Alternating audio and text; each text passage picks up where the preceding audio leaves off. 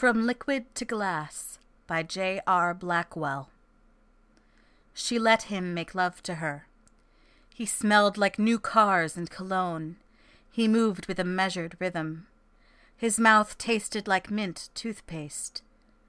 She looked over his shoulder through the white light of the window. She was sweating into her sheets, her breath silent, and her lips thin and tight. She let him make love to her her husband was gone with a girl that he met through the internet, a girl with pictures of her little waist and little breasts posted publicly for an abandoned wife to see. She let him make love to her, and when it was over, she switched him off.